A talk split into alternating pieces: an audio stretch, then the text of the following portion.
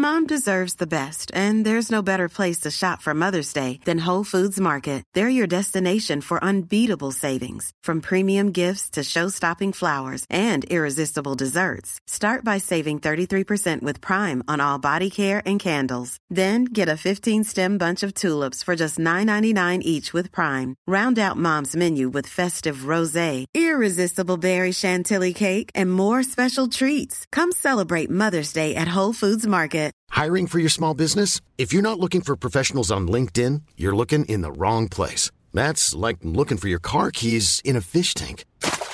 LinkedIn helps you hire professionals you can't find anywhere else, even those who aren't actively searching for a new job but might be open to the perfect role. In a given month, over 70% of LinkedIn users don't even visit other leading job sites. So start looking in the right place. With LinkedIn, you can hire professionals like a professional. Post your free job on linkedin.com slash people today. When you're ready to pop the question, the last thing you want to do is second guess the ring. At BlueNile.com, you can design a one-of-a-kind ring with the ease and convenience of shopping online. Choose your diamond and setting. When you find the one, you'll get it delivered right to your door. Go to Bluenile.com and use promo code LISTEN to get $50 off your purchase of $500 or more. That's code LISTEN at Bluenile.com for $50 off your purchase. Bluenile.com code LISTEN. Hello there. Thank you for inviting me into your eardrums. I'm Sarah Wendell. This is Smart Podcast Trashy Books, episode number 437. We are saying goodbye to 2020. Seriously, goodbye. The Smart Bitches team is gathering across many time zones. And in this episode, Catherine Heloise is joining us from Melbourne, Australia. Sneezy is in Taiwan, and Maya is in California. So we are going to talk about books and movies and manga that we loved, our favorite tropes. We talk a little bit about social anxiety and RWA, and how to look back on what we've learned this year. Now, if you are listening to this on the 25th of December, happy Chinese food and a movie day! Stay safe and warm. May your takeout be excellent. And if you are celebrating Christmas today, Merry Christmas to you and yours. I have a compliment, which is so much fun, for Kristen L. When your friends think about New Year's resolutions and wishes and goals, having you in their lives is always an absolute unspoken but essential part of their happiness. Thank you for being you. If you would like a compliment of your very own, have a look at Smart Bitches Patreon at patreon.com slash smartbitches. Monthly pledges start at $1. Every pledge keeps the show going, and the Patreon community is made of wonderful, excellent people. Happy holidays to all of you, and thank you for your support. This podcast episode is brought to you by Headspace. Headspace is your daily dose of mindfulness in the form of guided meditations in an easy to use app. Headspace is one of the only meditation apps advancing the field of mindfulness and meditation through clinically validated research. So, whatever the situation, Headspace really can help you feel better. If you are feeling overwhelmed, Headspace has a three minute SOS meditation just for you. If you need help falling asleep, Headspace has wind down sessions that their members swear by, and Amanda loves these in particular. She tells me about them constantly. And for parents, Headspace has morning meditations you can do with your children. Headspace's approach to mindfulness can reduce stress, improve sleep, boost focus, and increase your overall sense of well being. This is one of the sponsorship spots that I'm the most excited to talk about because I look forward to my session with Headspace every day. And I have tried so many times to create a meditation habit, and I haven't been able to stick with it. This one is working, and I'm not sure why, but I am very grateful for it because I can tell that I am calmer, more relaxed, and better able to handle each day and savor specific moments to enjoy them as they're happening. Headspace is backed by 25 published studies on its benefits 600,000 five star reviews, and over 60 million downloads. Headspace makes it easy for you to build a life changing meditation practice with mindfulness that works for you on your schedule, anytime, anywhere. You deserve to feel happier. Absolutely true. And Headspace is meditation made simple. Go to headspace.com slash Sarah. That's headspace.com slash Sarah for a one month free trial with access to Headspace's full library of meditations for every situation. This is the best deal offered right now, so head to headspace.com slash Sarah today. Since we're talking about books and movies and manga and t shirts and lots of things in this episode, I'm sure you're wondering, hmm, where can I find links to all of the books and the things that are being talked about in this episode? Uh, in the show notes. You knew that. smartbitchestrashybooks.com slash podcast. I will have links to everything we talked about. Never fear. This episode is also brought to you by One Hope Wine. One Hope is a Napa Valley winery built on hope and rooted in purpose. Every bottle of our award winning wine supports a meaningful cause. One Hope's commitment to high quality wine is as important as their commitment to the causes they support. Through the sale of every bottle, One Hope has donated over $5 million to causes around the world. You can stock up for the holidays with up to 35% off wine from One Hope. Get 10% off a four pack, 20% off a six pack, and 35% off 12 packs during the biggest sale of the year. We could all use a little wine this season. Why not celebrate the new year with some bubbly, huh? They have gorgeous, best selling glitter bottles and shimmer bottles, and I will tell you, I have liked every wine that I've tried from One Hope. Visit onehopewine.com slash Sarah or use code Sarah, S A R A H, for $10 off your first order. That's onehopewine slash Sarah or code Sarah, S A R A H, for $10 off your first order. $10 off any product, first time customers only. That's O N E H O P E W I N E dot com slash Sarah. If you're thinking, is that Adeste Fideles in the background? Yes, yes, it is. I have been using royalty free music this year because I have been trying to cross post the episodes to YouTube, and YouTube will flag the episodes if I am using music that is not royalty free. Now, I have permission to use this music, but you know, YouTube doesn't know that. But for the holidays, I think I have to bring back the Adeste Fideles. So if you are looking for some funky, fine, awesome holiday music, this is my favorite set Adeste Fideles by Deviations Project, and I will link to it in the show notes, never fear. This episode is also brought to you by Ritual, a daily multivitamin now available and essential for kids.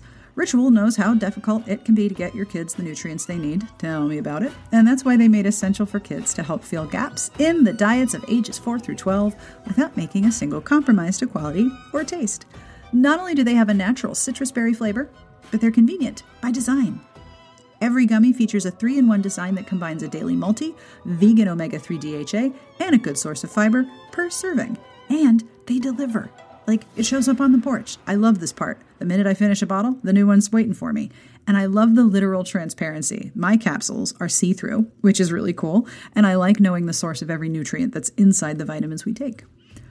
When it comes to what goes into our kids' bodies, they've got being picky down to a science. Mine certainly do. That's why Ritual is offering my listeners 10% off your first three months. Visit ritual.com slash Sarah to start Ritual or add Essential for Kids today. That's ritual.com slash Sarah. Are you ready for a podcast episode? I could do a podcast episode. Let's do it right now. On with the show. Welcome, guys. I'm so glad we get to do this. Me too. So it's dead early for you, Eva. Was it like eight in the morning? Yes, it is. I'm very impressed with myself that I'm not only here, but also on time. Catherine will know that I struggle with this. What, being here, ADHD. being here, or being on time, or both? Both.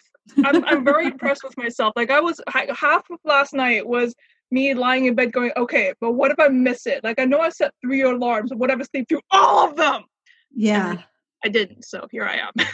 So, do you have the thing where if you have something on your calendar, you're like, well, I can't do anything else until then? Oh no.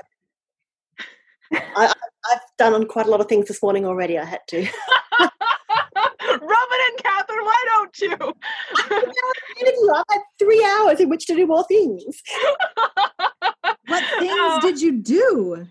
Oh, I put a curry in the slow cooker. I organised my Christmas baking shopping list and did the shopping, and I've just uploaded a video from my work choir to our website.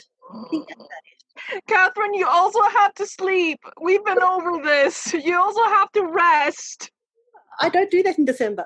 Um, yes, you do. You have to. That's not how the human body works. So, is it like December for you? Is it is it like uh, people in the northern hemisphere who have a bazillion hours of sunlight and you're just super awake because you're so far south, or is it like, oh my god, it's Christmas and I have buckets of daylight with which to get things done? It's a little bit of both. Um, Yeah. I, I go very over the top at Christmas. Most years I'm singing in choirs every day. Obviously not this year, but I've I've found ways to be singing every day anyway. Um, and I always do a lot of baking for work. And since I've finally got back in the office after nine months, part time, because we've we've been very fortunate here. We had our very long lockdown, and now cases are very very low. Um, yeah, that, that's not the case here. We're terrible at this.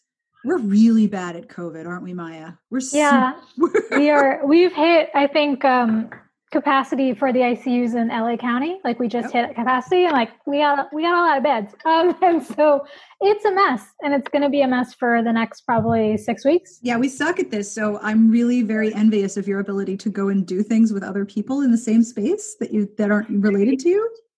We, we did have six weeks when we had a curfew, when we couldn't leave the house for more than an hour a day for exercise and shopping.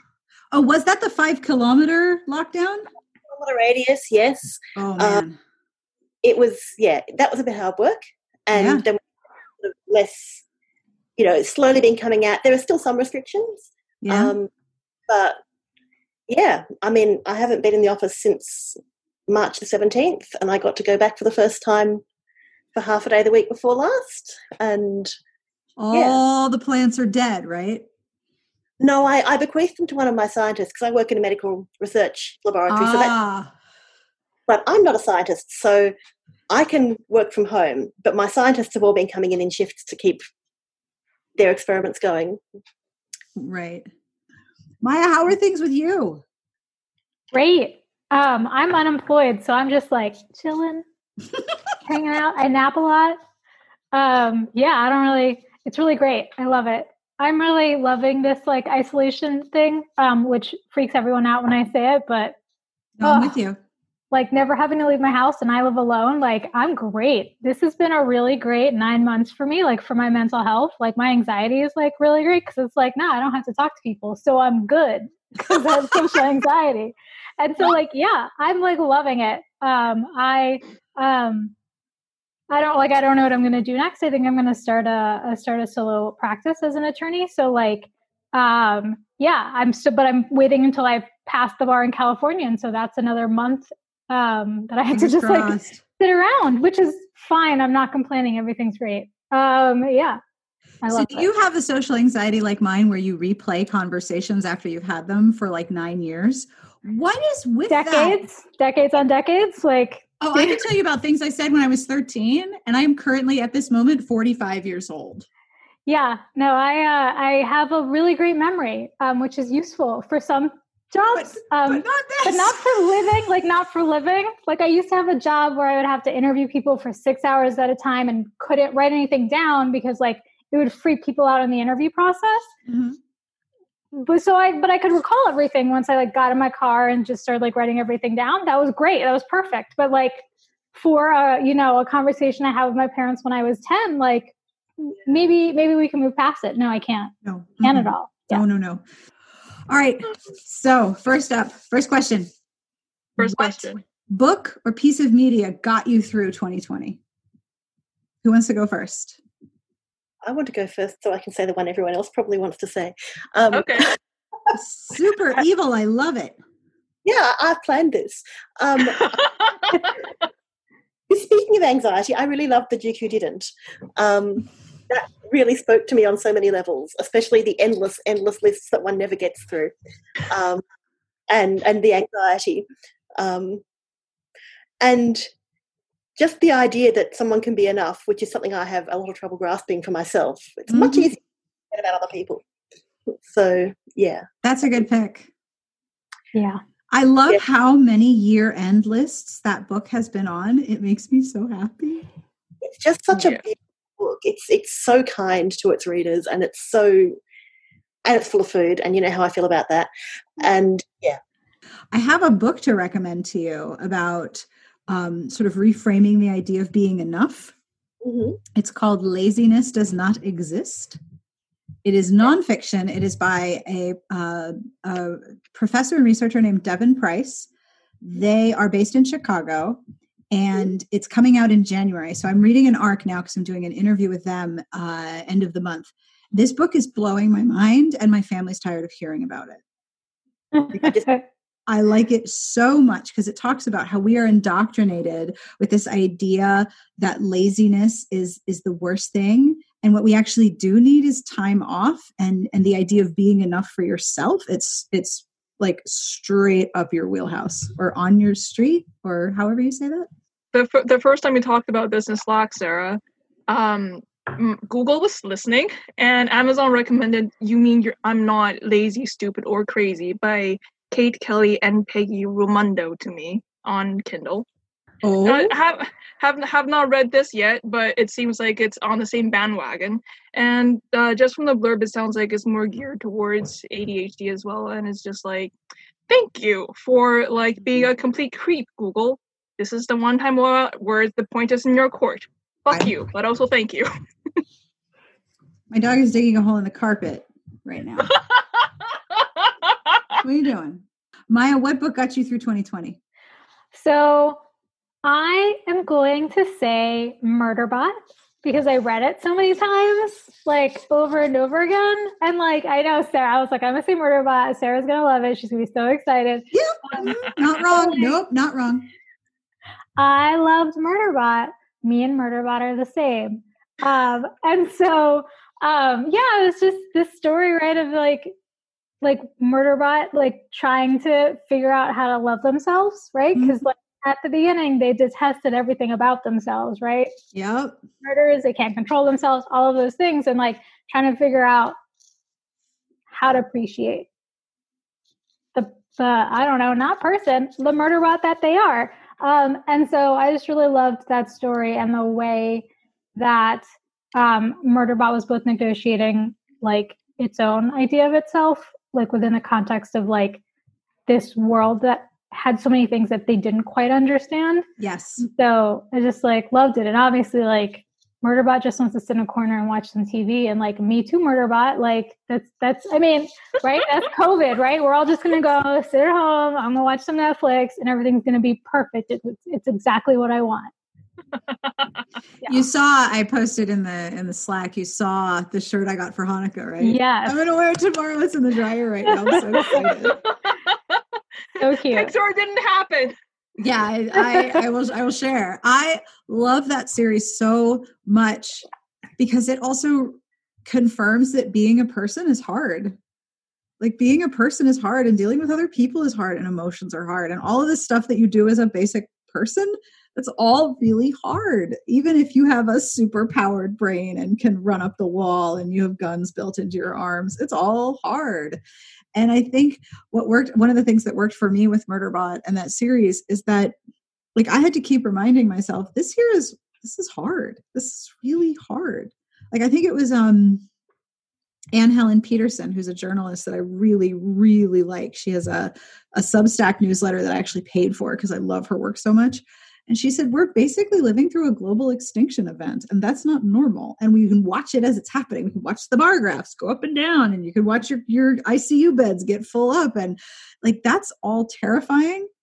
And it's hard. Like, this is really hard. So it was reassuring for me to enter a world where it's like, yes, just basic personhood is hard too. Like, it's okay that this is difficult.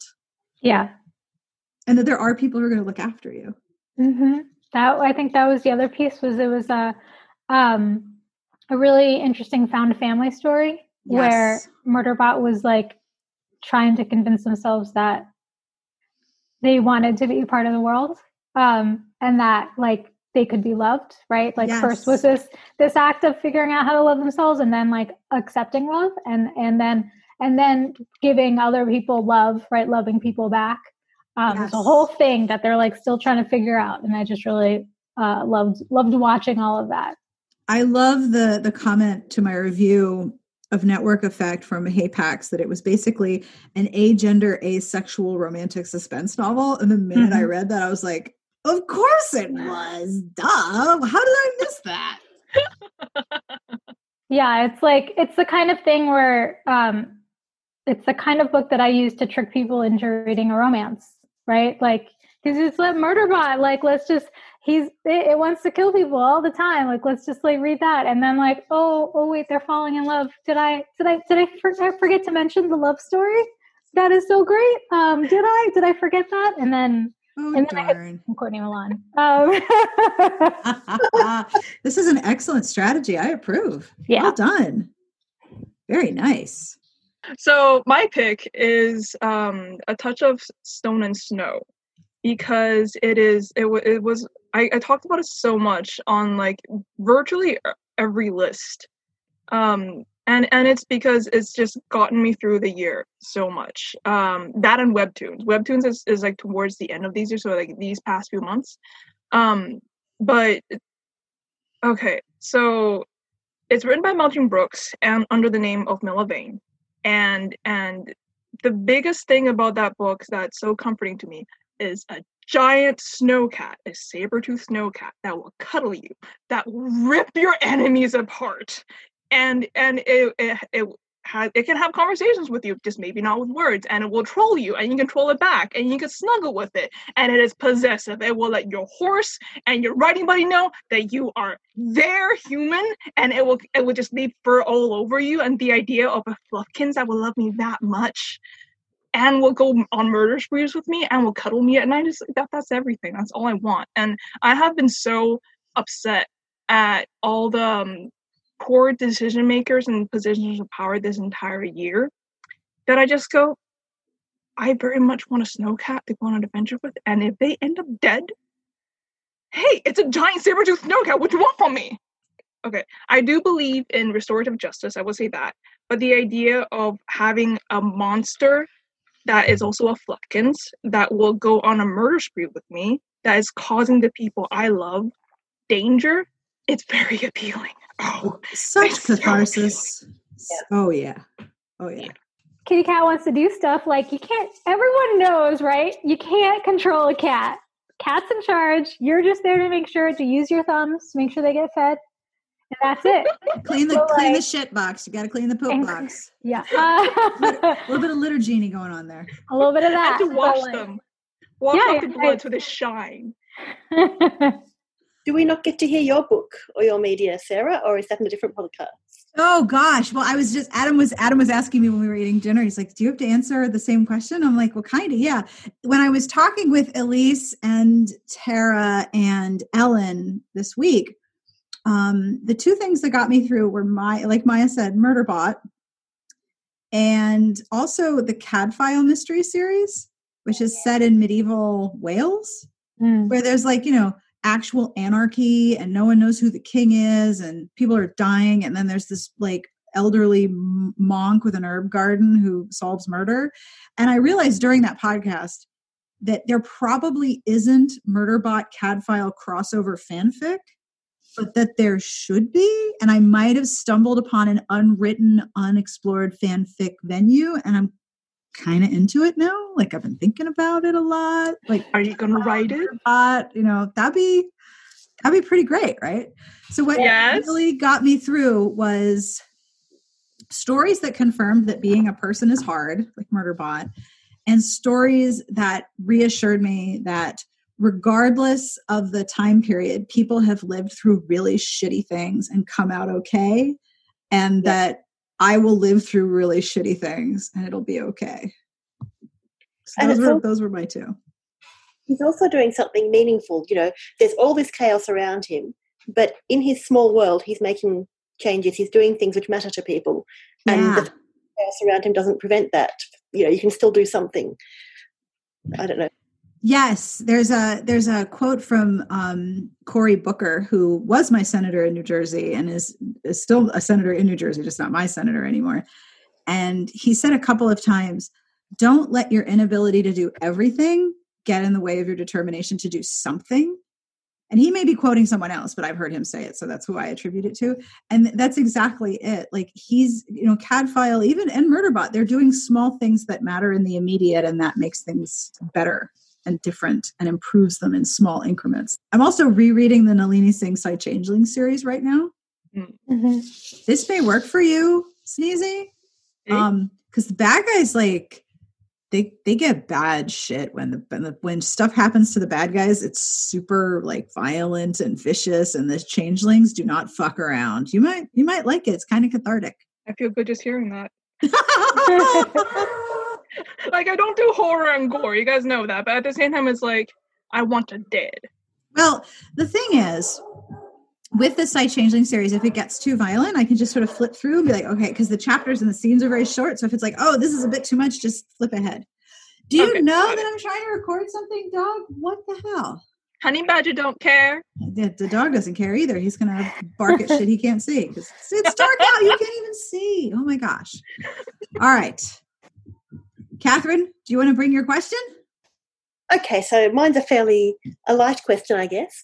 Um, when when you're when you're choosing a book, is there one trope that you will always kind of go one click that's for me, or are you not a tropey person? And do you have a favorite book within that trope? That's my Oh, that's a good one.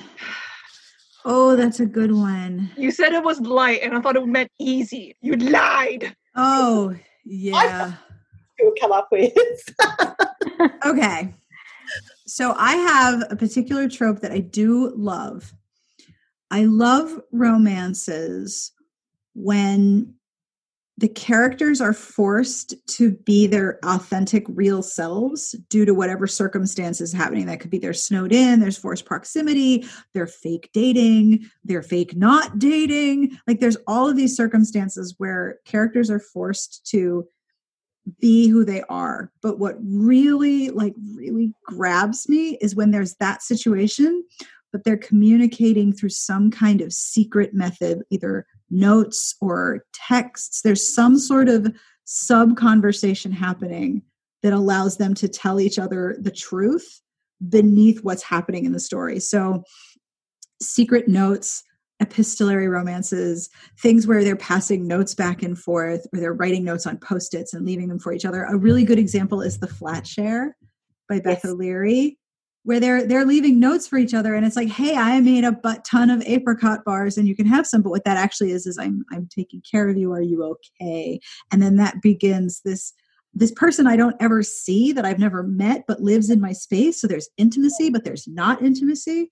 I love the juxt that's probably it. I love the juxtaposition of intimacy in a situation that's not intimate where you have to reveal who you really are. That's my favorite sort of flavor and that can come in forced proximity or fake relationships or um, all these different scenarios but that's when it's when it's notes or or you know secret communication or a very secret text thread like that that's that's that's the thing that i love the most. That sounds delicious. it's Love super good. Another good one is yours to keep by shannon stacy because they have a fake relationship and the only place they can leave notes for each other is in the bathroom so they leave post-it notes uh, in the bathroom about each other so they can get to know each other in a space that is inherently just theirs while they're pretending to have a, a relationship for whatever reason. People pretend to have relationships. There's lots of different reasons in romance. Maya when you practice law are you going to specialize in those wills in romance that make people like get married and like force each other to pretend to have relationships to close the deal like are you going to specialize in that variation of contract and estate law because there's not That people- sounds like a party. Like honestly, like that sounds really great. I'd be all about that. Like I'd be, it would be my own. Like just watching these love stories happen. yes Um, yeah, sorry about great granddad but you guys are getting married yeah. It's like you know, eighty thousand acres of land is yours in LA, right? You get your vistas, blah blah blah. But you got to marry that lady over there right now. Um, like yes. the clock's ticking pal get on that let's go Yeah, gotta, it has to happen. Yeah. or it's like, you have to marry me. Sorry. Look, all that land's like, I mean, it's in the will. I didn't, I didn't, did I write the will? And that means it's illegal. We don't have to talk about that. But like, yeah. totally superfluous detail it is immaterial to this relevant relevant uh, situation Yeah. Hurry up and say your vows. Now we're getting naked. Go. I read Rafe by Rebekah Weatherspoon for a, to be a guest on another podcast recently. And one of the things I really liked about it is that they were in one of those conscripted relationships. Like you have to get married for this much days to inherit this much. And they were Mhm. like, yeah, but you're kind of hot, you know, while we're married. You want Let's to go to Bone? You want to go to Bone Town? I really appreciated the the honesty of wishing to go to Bone Town because you know why the hell not? Yes, get through it. There's not enough pages left in the book. Get smashing. Go, go, go, go, go. Let's do it. All right, who has an answer for Catherine's question? uh, me and Catherine. Catherine, do you want to go first? My question. Yeah. Oh, well, all right. No, it's Um, Maya, Maya, and and and you. Although Catherine, I would love it if you answered too. Yeah, I'm still thinking about the answer to my question. So So Okay. I have an answer. Okay, go go go. Okay. Marriage of convenience. I love. I know it's like kind of related to what you were just talking about, Sarah, but I think the sort of marriage of convenience where um, there's like an explicit negotiation of of like who people like what they want in a relationship that I think when we're talking about other tropes that I totally enjoy, like um, with uh, like the Psy-Changeling series where there's a lot of fated mate stuff that happens, and so Yeah. that like negotiation of of like there's no negotiation of of what people actually want in the relationship. It's like just boom, you're in love, congratulations, um, kind of Mhm. thing. And then there's like other stuff happening that needs to be figured out. But marriage convenience, there's a lot more people like discovering each other and having conversations about the things they want and the ways they've like often been like failed by other people. Yeah. Um, and so like where I am right now, I think my favorite one that I just read was Strange Love um, by just forgot the author's name. Y'all got it. Ann Aguirre. Yes. So good. Um, because you had these two, these, you know, one person, one not a person, but having these conversations, both of them sort of been uh, undervalued in like really like explicit ways. And, and it was just this very like with, I forget the name of the, the dude, but like this whole, um, he's like shocked every time she, she does the thing she said she was going to do, which was to like stick by him and he just keeps every time he's like oh she's gonna she's gonna forget about that and she's like well, of course i'm not like what are you even talking about and like the shock the constant like he's constantly amazed by that is is like really heartbreaking but is also sort of the kind of thing that um is is the kind of development of a relationship that i like to see Yeah. Where you have no real reason to trust in the relationship because the relationship itself is built on a weird foundation and then it remains consistent. Oh, I love Yeah. that too. It's so good. A lot can happen in the next three years. Like a chatbot may be your new best friend. But what won't change? Needing health insurance. United Healthcare Tri Term Medical Plans are available for these changing times.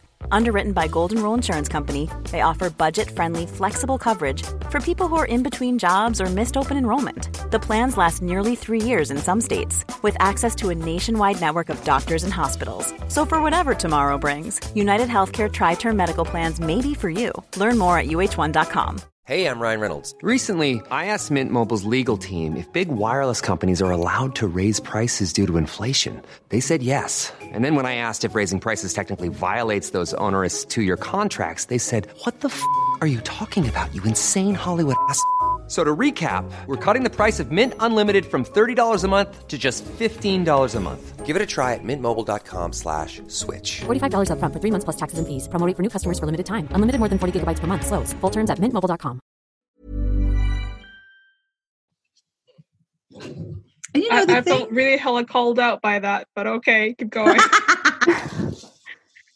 um, I, I felt called out. Uh, okay, again, feel free to cut this out if it's duty, but it's just uh, hearing Maya talk about that. It, it just reminded me of like all the really shitty people I had surrounded myself with, and I always internalized the idea that if I felt uncomfortable, if I was hurt, if I felt undervalued, disrespected. Um, I I couldn't even put words to this. It was only now, after all the internal work that I've done, that I can identify this is how I was feeling, right? But anytime that I felt discomfort or sad or hurt, I always thought, oh, it's just because I'm the problem. If I was better, if I if I thought the right thoughts, I wouldn't feel this way. And obviously, everybody else is right. Everybody else has legitimate reasons but me and i'm a terrible person anyway so i don't deserve to feel upset right so like uh, maya you recommended that book to me and uh, i actually forgot about the talking dog until you talked about it and i was like oh my god how did i forget this? Um, but yeah like exactly what you said um, it, it, it kind of held up a very uncomfortable mirror the way um, the the cricket dude was like what? You respect me? You really care about me? Where's the, what's the catch? What, what the fuck is happening? And it was just like well, she just kind of loves you, and that's great. Yep. But isn't that one of the most central messages of romance? Yes. Like you are worthy of love exactly as you are. You don't have to change. Yes. Yeah. But I feel like stories now are just so smart and so direct with how they talk about this, and there's Oh, no for sure. caveats or weird stuff going on. Or if there are weird stuff that goes on, it's really easy to pick out. And it's like, no, I don't have to put up with this shit. There's so many other stories I can go to. Yep. Oh yes. Oh yes. So many more. Yeah. So do you have a trope? Do you have an answer? Oh yes. Okay. So this is more with like uh man uh, manhua slash manga slash however you pronounce um graphic novels and webtoons, but isekai. So um isekai is a genre for talking about like um a character somehow gets transplanted into a story and there there might be time travel involved there might be reincarnation involved. The point is you get plonked in a story whether the story is from a novel a game whatever you're in it and what the fuck do you do? Because suddenly all of these tropes that you thought was so hot whether it's stuff from dark romance or or uh this great adventure that's very life threatening is like oh shit. Now i gotta live through this shit. Yep. um but more importantly like because obviously i'm a romance reader so i tend to read more like the josei and uh, shoujo side of things right? So the, the tropes are really really really smart in the way that it's used to examine the role of women in stories the role of women in societies. Um that's like very on the nose. Like it's, you have these characters that are like no, you don't get to treat women like shit and still have your magical romance, Mr. Crown Prince. No one gives a shit about you. There's consequences for being a shitty prince. You have to know how politics work. You have to know economy. You can't just keep shirking your duties and expect things to work out for you. No, no one's gonna put up with that shit. And then there's also um uh this this thing where like okay me and catherine like in the in our skype group we're always talking about like why don't they just throw the man over and like these two gals just run off into the sunset? Isn't that the perfect pairing? And then these these webtoons are like well how about that? And um it's it's uh okay i have to be very careful what i say here because spoilers but there's there's some stories where where um you get you still get love triangles but i i actually like these love triangles not because I love triangles, but because you now the love interest for the main character are a man and a woman, and they respect each other. I can say for me with ADHD uh, and anxiety and depression, super fun times. But uh, the the colors, the layout, like that that is very delicious for my brain. Like Oh, after yeah. the the election, my brain just went, "Oh, you want to read nonfiction? Fuck you! You feel like a novel? Fuck you! I want webtoons right now. What you gonna do?" And my only answer was nothing. Okay. There's a there is a poem by Mary Oliver, who's an American poet, called Wild Geese. Mhm. And there is a line that I tell myself all the time. You have only to let the soft animal of your body want what it wants.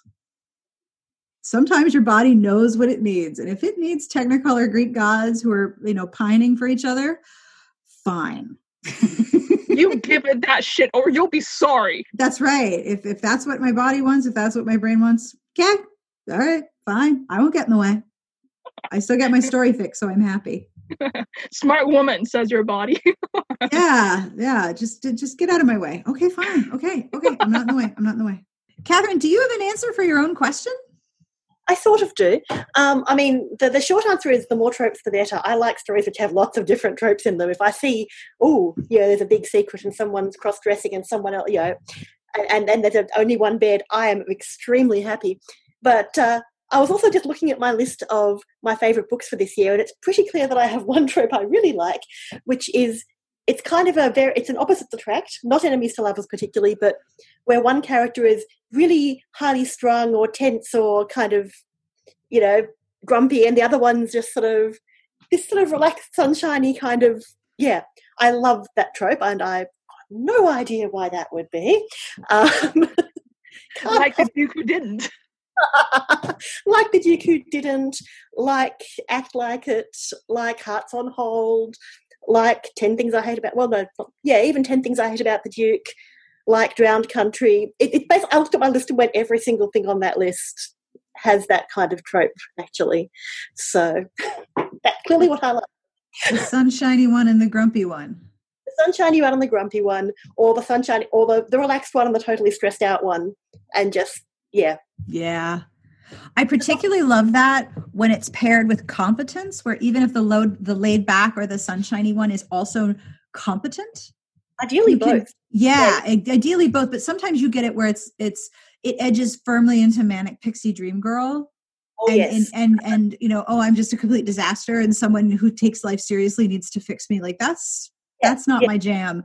When they're both competent and they have to reconcile each other's competence, even though they're coming from opposite value systems. Yes, please. Yes, indeed. Mm, that's so hot. yeah. And I think I also, like Maya, I love any trope where they have to really negotiate and figure out who they are. And I guess that's why, yes, the fake relationship and the only one bed and things like that work really well for me. Um, because there are there is so much discussion of okay, where are the boundaries? What are we going to do? And there's a, a kind of radical honesty you have to have there, or it just doesn't work. And Yes. it's the stuff that people in real life tend to kind of talk around and try and find sort of because no one wants to talk about that stuff directly because it's awkward and, and weird and icky, but you kind of have to. Um, yeah, so I love that. I agree. As an overly stressed, actually awkward person myself, I think that's how, yeah, it's a good combo. I agree. I I totally get it. All right, Maya, what's your question for us? My question is, even though it feels like it was literally a billion years ago, like it was we- literally a billion years ago. I just- if it if it was yesterday. with the whole RWA mess that happened, like, um, I was wondering if you all had something that you loved that like came out of that mess over the last year, because there was, it felt like a very radical shift that occurred sort of in our January. Um, that again, like I just, it's, it feels so far away that I almost imagined it, but it was just a year ago. Um, like if there's what your what was your favorite sort of like outcome out of all of those all of the like really bad things that did happen there or like what hopes did you have that like still haven't actually been like reached yet haven't been met yet I love looking back at the whole thing that happened with RWA because it's like, oh my God, what a quaint time. I was, okay, I remember when that whole thing broke. I was on vacation in Utah. I was at like 9,000 feet elevation. I did not have my normal amount of oxygen. And I was like, fuck me, I have to write right now. And I could barely talk out loud. and I remember being so hurt and mad. Like this decision that was released about Courtney Milan, that that hurt. Like, why are you trying to make yourself irrelevant? Why are you trying to undo what people have worked so hard? And I look back at that now, I'm like, what a quaint time that was. it was so painful when it happened. And I'm looking back now, like, wow, if only I knew how really fucked up things were get. yeah i mean it felt like our world was shook right when all yeah. Oh, yeah. like two 2020 was like, hold my beer. yeah, I was just like, I don't even know what happened. It Does it even really matter? I don't even remember what. How did it end? I don't even know. I don't even like. At this point, it's like whatever. We're all lot. We're all still here. Um, but yeah, like I still think that there was, um, there was a lot of stuff that happened. Um, and people- was. and so I just, I also think that it would be very natural for us to forget about it, to not be marking the time um, because of all the other things that are all, are extremely important that have been happening in its stead. But I think that we um, need to sort of ask ourselves: Did we have expectations that came out of everything that happened that yeah. have been met or have not been met? Because it will take affirmative work, right? Like because it actually it occurred and people were harmed and people continue to be harmed, um, and so uh, we can't like set it aside. Um, we have to sort of we still have to hold it up as a thing that like we need to to be reflecting on um, along with lots of other stuff. But like i think this would be a moment to start to start reflecting. I'm the type of person who will uh, not let go of those type of things. Um, Nor should you. and so um so I hold a grudge and I hold a grudge good. And so um, I just uh, want to speak out loud, right? The truth of the fact that like um, there's still some more work to do. And I would just want to hear from you all if you what you all thought. Maya, marry me right now. I mean, it's interesting because while I definitely haven't forgotten it, I really have no idea how it ended. It sort of trailed off and got buried by COVID. Um, and particularly being in a different time zone, I felt like a lot of stuff happened on Twitter. It would happen. I'd wake up every morning and go, "Oh my lord!" Um, in fact, I I thoroughly entertained my my physio when I turned up with a really dodgy thumb, and she said, "How did you injure your thumb?" And I went, "It's a Twitter injury."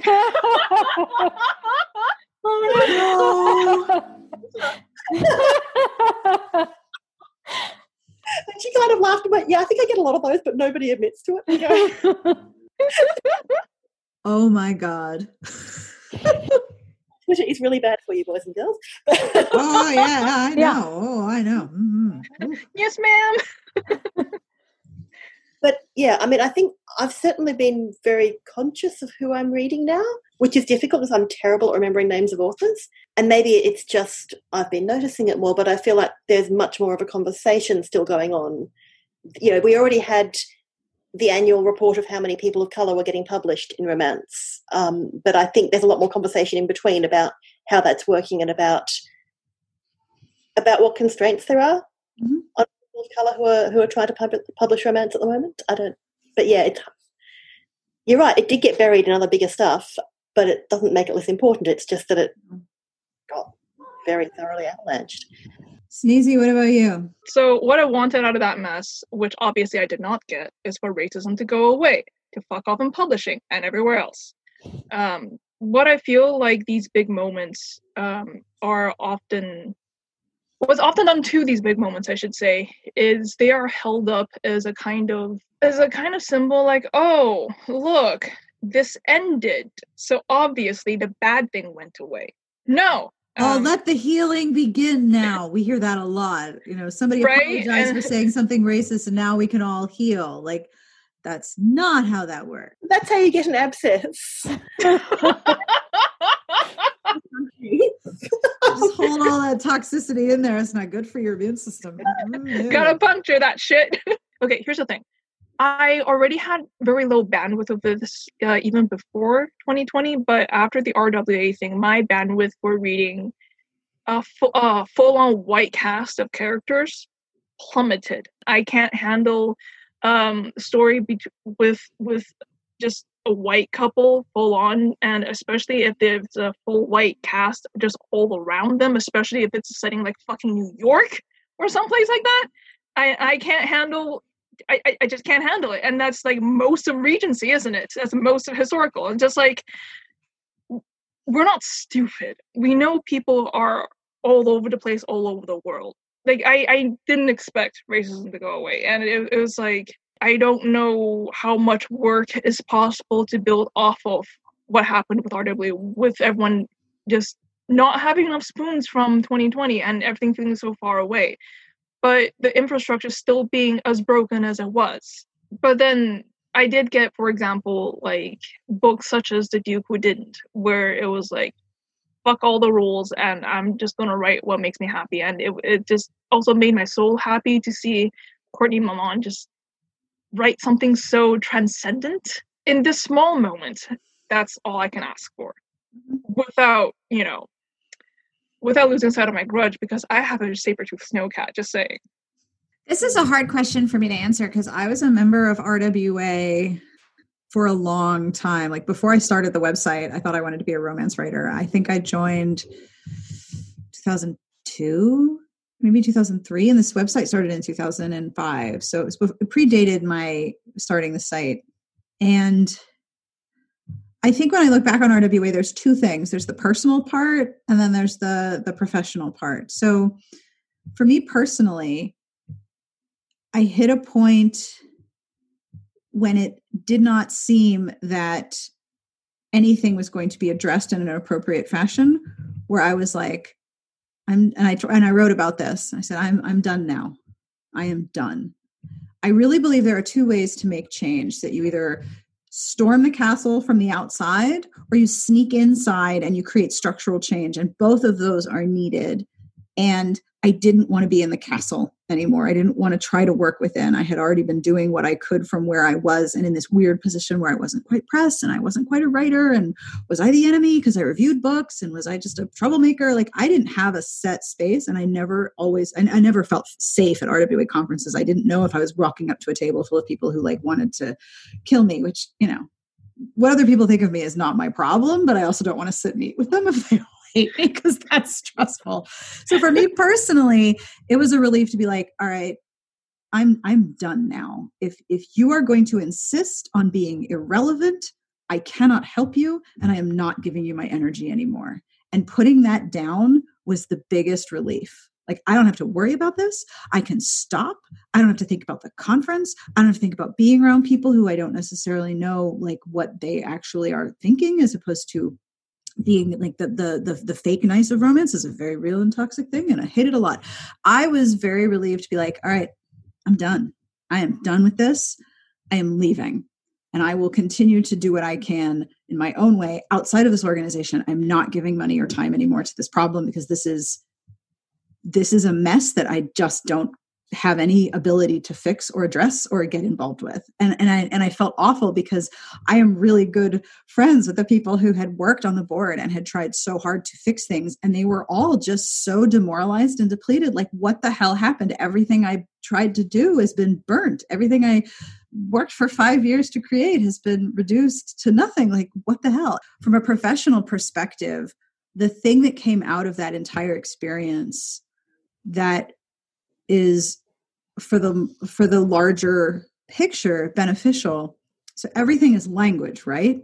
Everyone's language to f- describe the problem got leveled up like if you're going to talk about institutional racism okay now you have an example. Okay if you're going to talk about how white women weaponize their feelings okay now we have a really good example. If you're going to talk about how maleness is privileged i got lots of examples now. So everyone's language about the problem inside romance i think took a level up because now we could explain to each other what it was we were talking about and that gave people more understanding of the problems that everyone else has been talking about for so long.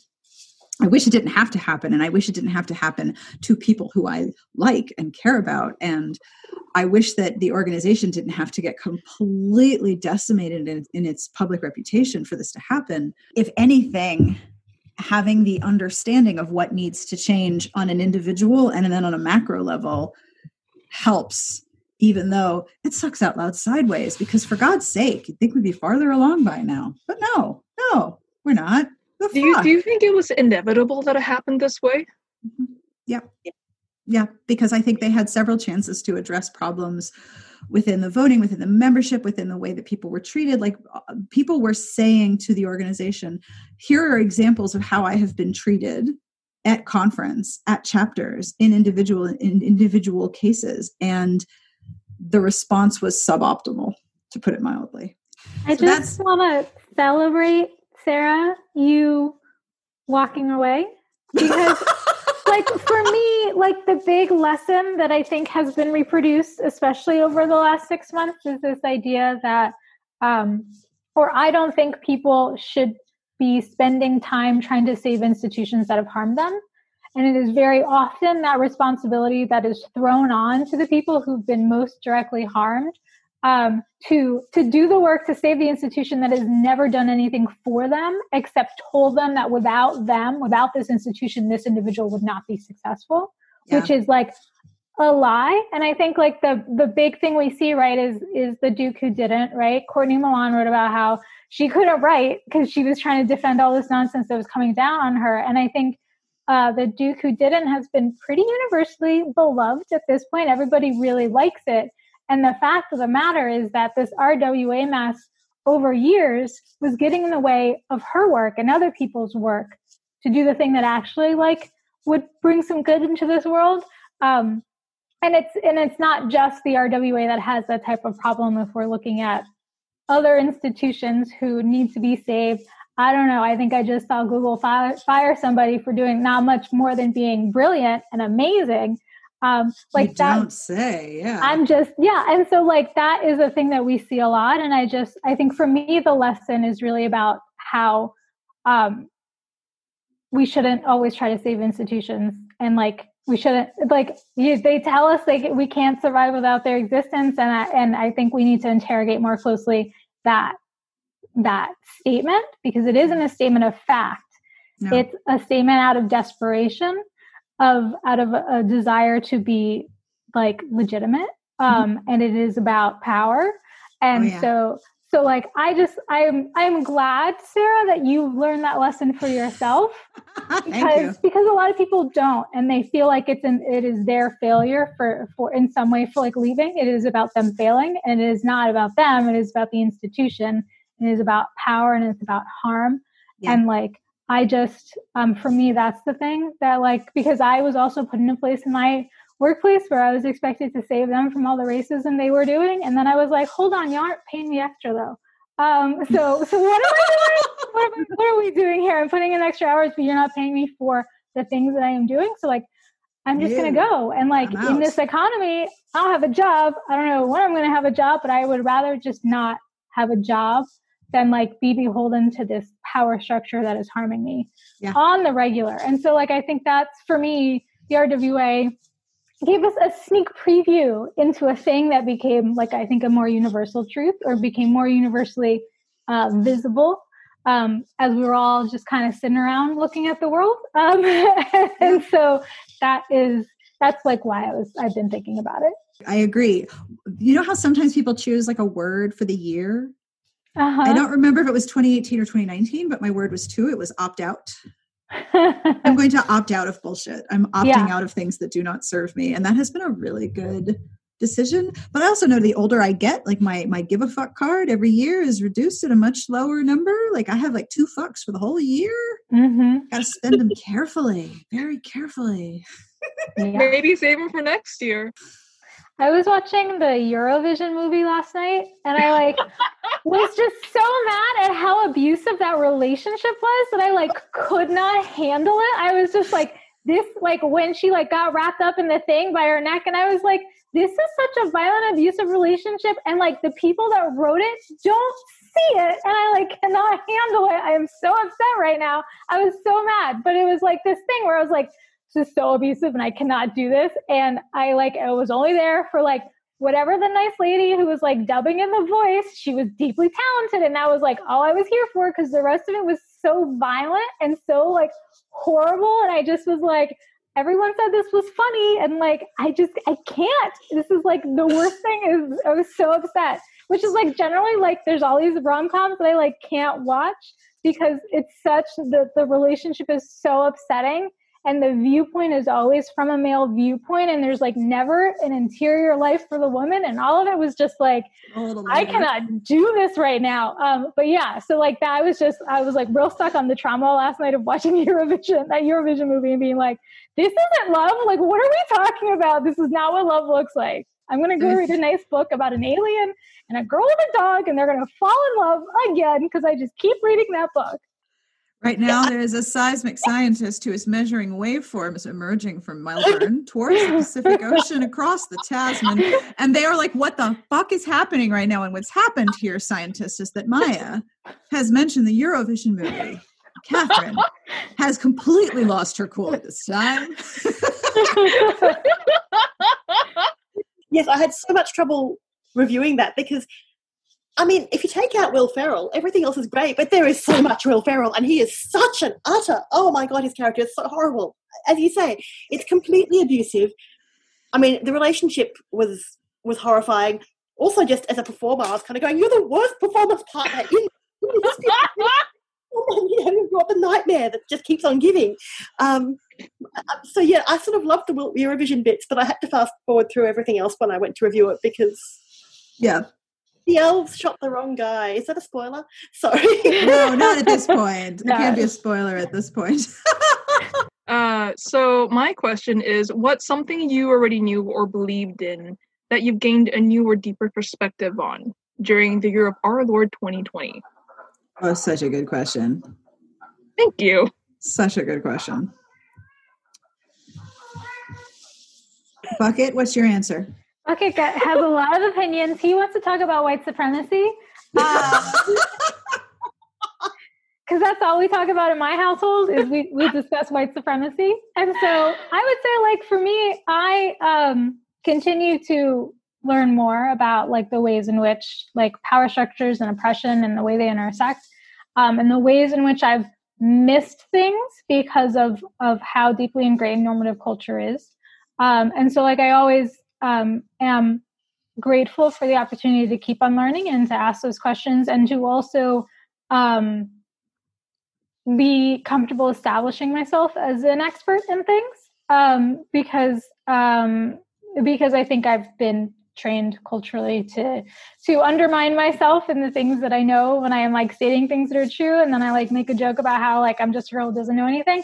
That's not true. I know lots of stuff. Um, and so that is um, for me. I think we've spent a year um, acknowledging the existence of white supremacy. Shock and awe, United States, we just realized that oppressing Black people is a bad thing, and we've been doing it for 400 years. Um, and so that was really great that we got there. So excited. Welcome to the party. Um, but um, there, but there's like more to explore and to understand and to to. Um, I'm hoping that in the new year we break away from the. Um, oh, I just forgot the word, but the uh, the, um, the binary. The binary of the black, blackness, and whiteness. I think in the United States, that binary is uh, all encompassing and, and is drowning. And I think that we all too often place that binary on top of other countries' experiences. Um, like shout out to Australia. Um, and so like I, I, I, hope that we because because I think also a, a focus on the binary actually reinforces white supremacy. Um, because we are we are saying that it is true and it exists and there is a pull for whiteness and a pull for blackness and, and those are true absolute things and so like in that in that framework then we're actually like re- reinforcing white supremacy by existing within that space and so like i'm so glad we've discovered white supremacy as a culture and as a people and now i hope we try to um, break ourselves free of it by moving away from the binary. Oh, yeah. uh, and so that discovered.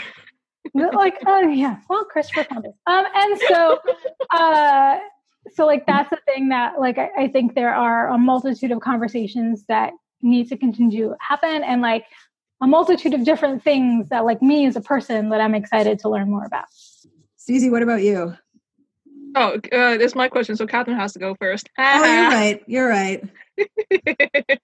I, have sort of got two answers. One of them, and they're not nearly as exciting and global as Maya's, I don't think, but and, and they're both kind of lockdown related, I guess, because you know, for us, about five months of the year was really quite extreme lockdown. Um, one of them is about friendship not and, and relationships not having to be in person to be real. Yeah. I, I, first came onto the internet in the wonderful days of LiveJournal in 2002. And so I made all these very close friends whose names I didn't know and whose faces I didn't know. And some of them I've met over the years, and some of them are still online friends, you know. Um, and this year in particular, that's been a big thing because um, because so much of our socializing went online, we kind of started going, well, why shouldn't that include people overseas? Because actually, you know, if the time zones work, why not? So regularly catching up with, yes, obviously with Sneezy, with my Shakespeare group, which is now about 50% international. Um, reunions with friends every month or so from my two schools. Again, half of them are now overseas or interstate. Um, and I, I feel like I've actually gotten a lot closer to people overseas. And I think yeah, it's it's one of those interesting things. I think people think that online friendships aren't real sometimes, but they very much are, and this has really confirmed it and made it very, very important. Um, and I suppose the other thing this year, because you know I can't possibly let a podcast go by without talking about food. That's not allowed. Is um, yeah, yeah. I've started, you know, supporting a couple of community-supported agriculture groups where you're kind of basically having a share in a farm. So I've become a lot more aware of climate and climate change and just I know the weather patterns in Daylesford so well now. And and and sort of how that ties in with food security and with privilege because of course for us it was great that we could afford to to make that outlay at the start of the season. Um, most years we wouldn't have been able to, but we can this time round. And it also meant that when all the supermarkets, you know, emptied the shelves, we were still getting veggies delivered each week. Um, and it just was very reassuring when you kind of knew you could be quarantined at any moment, just to know that your veggies were going to arrive on your doorstep. Um, and so it was this really lovely thing where, you know, I've always felt very strongly about trying to make sure my money goes to people who need it in terms of how I spend my money. You know, you oh, that is the most gorgeous cat ever. Hello, Bucket. Bucket Oh. again. Um, he wants his own podcast. but I think you know, with with the effects in the economy of COVID, and I know I'm not the only one thinking this. A lot more people have started going, okay, which which businesses locally can I make sure I'm supporting regularly?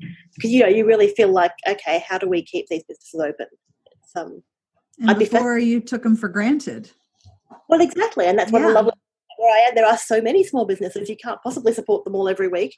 But yeah, it's been really interesting watching them adapt, but also watching how many people I know who've not really been particularly conscious of this before, kind of going very consciously. This is my coffee shop, and I'm going to go and buy coffee there every day to help keep them open. Yeah, I'm not going to go to Woolies. I'm going to go to the, to the supermarkets. I'll be interested to see how the big brand supermarkets have gone this year, actually Mhm. I feel a lot more people are trying to trying desperately to cling on to their local businesses. That was a bit rambly, but yeah. No, I agree. It wasn't rambly at all. No, it made total sense. Yeah. I think I think the thing I'm going to take out of 2020 is a much sharper focus on what I actually value and place importance and my energy on. Um, I know my energy is a finite resource, but I realized that if you know my energy is you know one through ten, and at a normal time I can devote one through seven to my creative work. That was going to be one through four because I was going to have to be taking care of the emotional needs of my family, and that had to be my number one priority. All of a sudden, I didn't care what anyone else thought of my priorities because those were my priorities and they weren't up for discussion. Like, I mean, I care what my kids think and I care what my husband thinks, but anyone outside of that, I don't give a flying fuck. This is, these are my priorities and this is what I have to do. So that great reduction in the superfluous bullshit that I decided I didn't give a shit about anymore really helped me hone and focus the things that I value so that coming out of the the lockdown we we do not have a five kilometer walk, lockdown for one thing we don't use kilometers um so we How don't dare you? I know we don't do that. but our limitations in the county that I live in have been stricter than many, many places. So as we start to slowly open up, the number of things that I'm going to allow back into my list is much, much lower. Like my priorities are much more refined, and I deeply don't care what anyone thinks about that. My ability to tolerate uh, presumption of my priorities is like, no, no, no, no. I'm in charge. This is this is my job. This job is hard. Being a human, as we as we discussed with Murderbot, being a person is hard enough. I'm going to try not to make it harder for other people to person, and in return, I want people to not make it harder for me to person. Yeah. So that's what I'm taking out of 2020. A big, big dose of yes, you can do this. Yes, it's hard, but you're going to get through it. And you have good people around you. And thank you guys for being part of the good people who are around me. Well, thank you for all of you Thank being part you. of my people. I appreciate that. Being part Um, of the the group and having everyone to talk to every day, all these different time zones, is definitely part of the benefit of 2020. And I really appreciate how much you have all been here for all of us. So I thank you. really, really, really appreciate it having bomb ass people to make birthday cards for. Such a privilege to be part of this group. I love it. Just, Thank you. Yeah, I mean, I just like had once asked myself, "Oh, what would it look like to be part of like a anti-racist workplace?"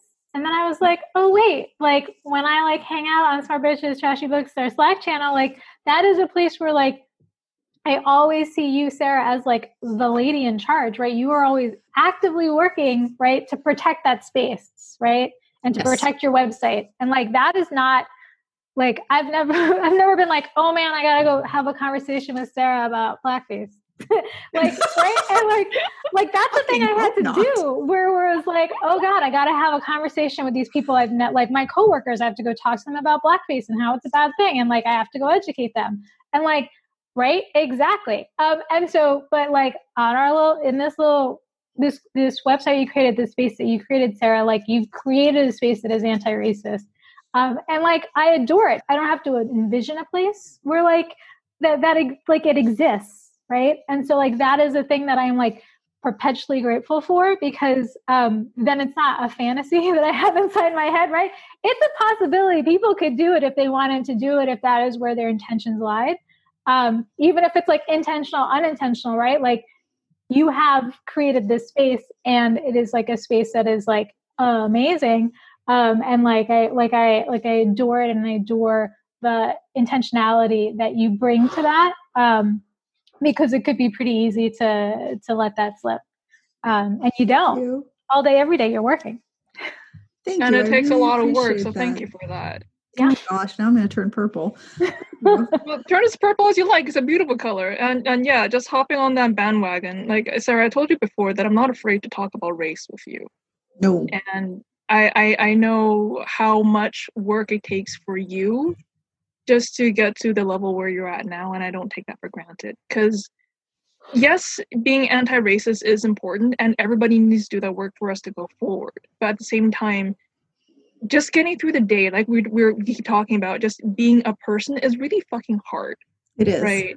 Yeah. and just getting that paycheck paying rent it already takes a lot in a capitalist society. But you created this anti-racist space.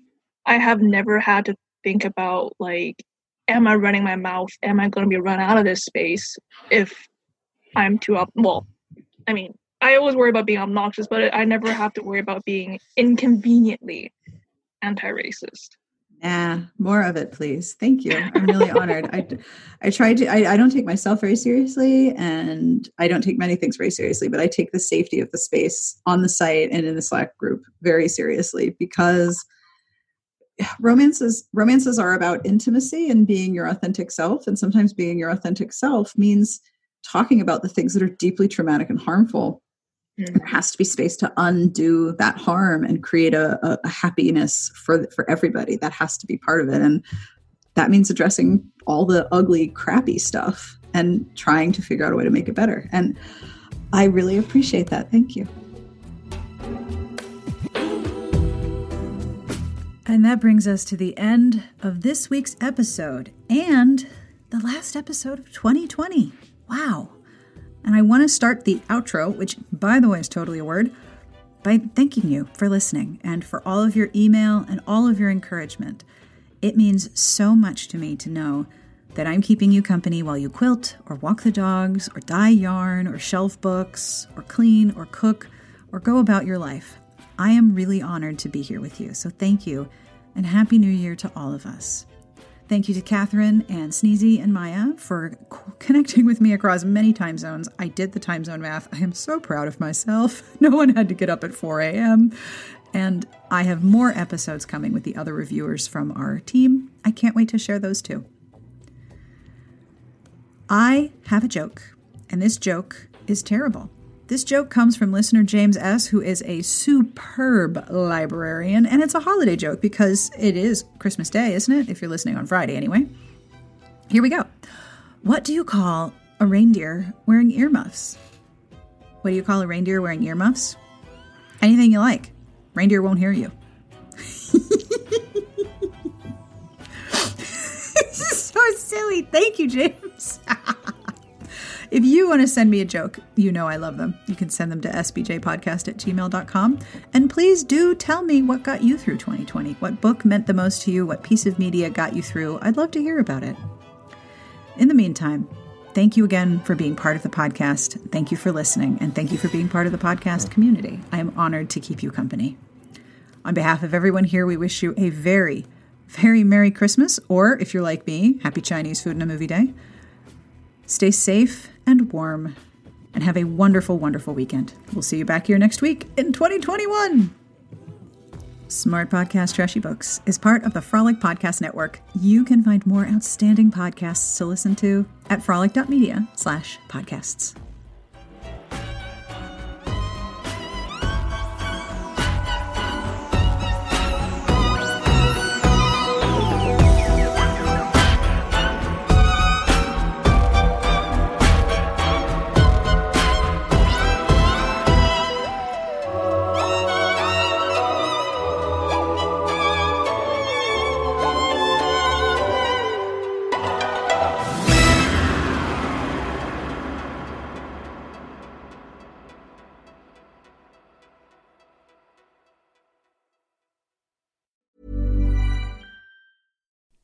Like to look five years younger? In a clinical study, people that had volume added with Juvederm Voluma XC in the cheeks perceived themselves as looking five years younger at six months after treatment. Look younger, feel like you. Add volume for lift and contour in the cheeks with Juvederm Voluma XC. Reverse signs of aging by adding volume to smooth laugh lines with Juvederm Vollure XC. For important safety information and to find a licensed specialist, visit juvederm.com. That's J U V E D E R M.com. Not for people with severe allergic reactions, allergies to lidocaine, or the proteins used in Juvederm. Common side effects include injection site redness, swelling, pain, tenderness, firmness, lumps, bumps, bruising, discoloration, or itching. There's a risk of unintentional injection into a blood vessel, which can cause vision abnormalities, blindness, stroke, temporary scabs, or scarring. Talk to a licensed specialist to find out if it's right for you.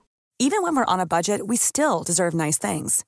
Quince is a place to scoop up stunning high end goods for 50 to 80% less than similar brands. They have buttery soft cashmere sweaters starting at $50, luxurious Italian leather bags, and so much more. Plus, Quince only works with factories that use safe, ethical, and responsible manufacturing. Get the high-end goods you'll love without the high price tag with Quince.